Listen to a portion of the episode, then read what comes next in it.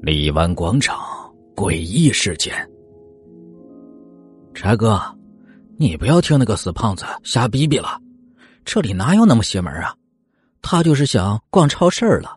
逛街这种事儿，三个男人走在一起像什么样子呀？荔湾广场位于广州市上九路，现在是一座繁华的卖场。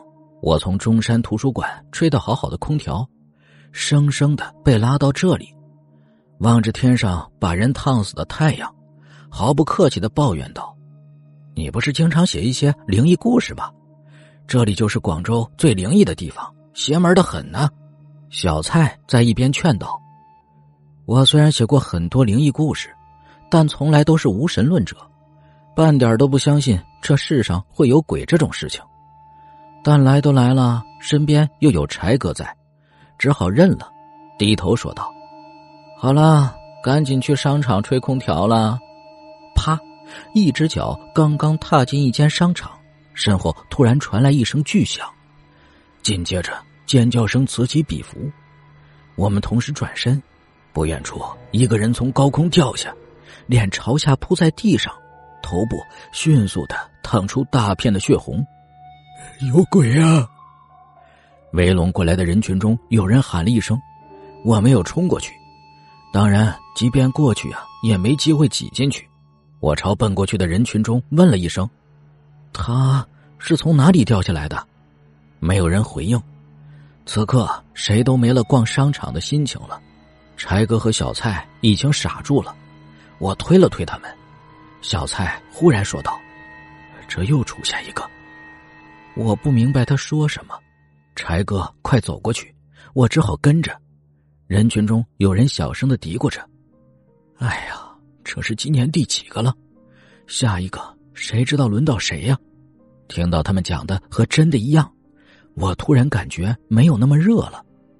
警察迅速的封锁了现场，迅速到我们都来不及反应。跳楼神位又是同样的位置，一样从5楼跳下。我们坐在公交车上，小蔡发着微信，我心情实在是好不起来呀。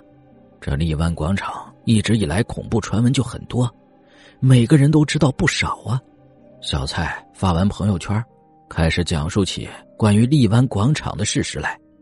据说它前身呢是一片杂乱的棚户区和一小片乱葬坟场改建的。第一个开发商为了能顺利地撵走所有居民，竟然雇佣黑社会在夜里放了一把大火。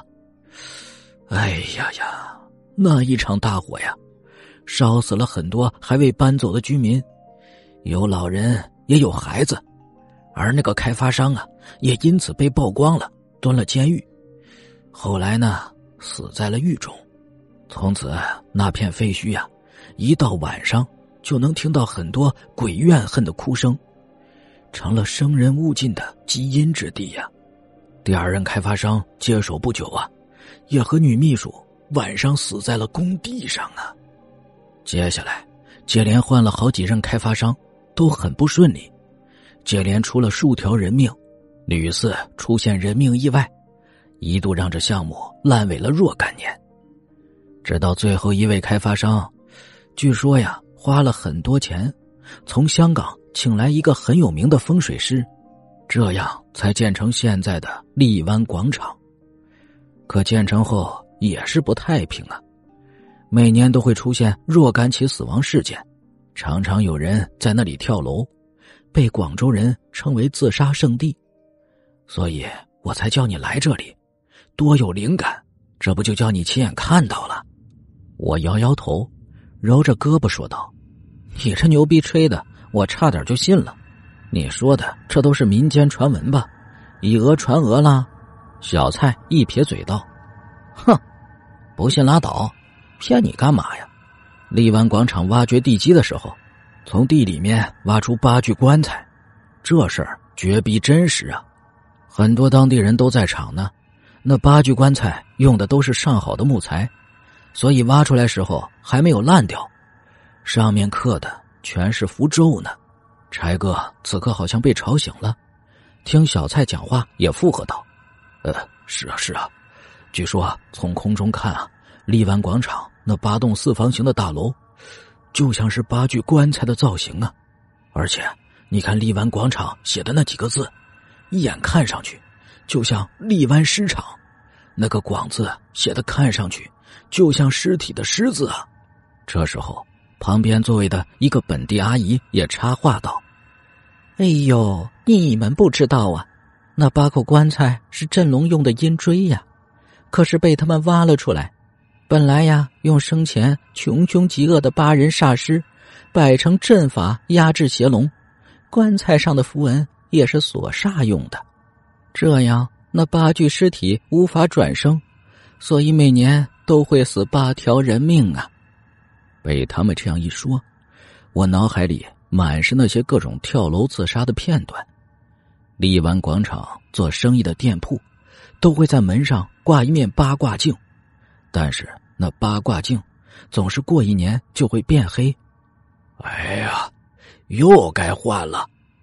以前店铺老板嘀咕着摘下那面发黑的镜子，刚要换上新的八卦镜时，背后传来客人的声音：老板，我要买这件。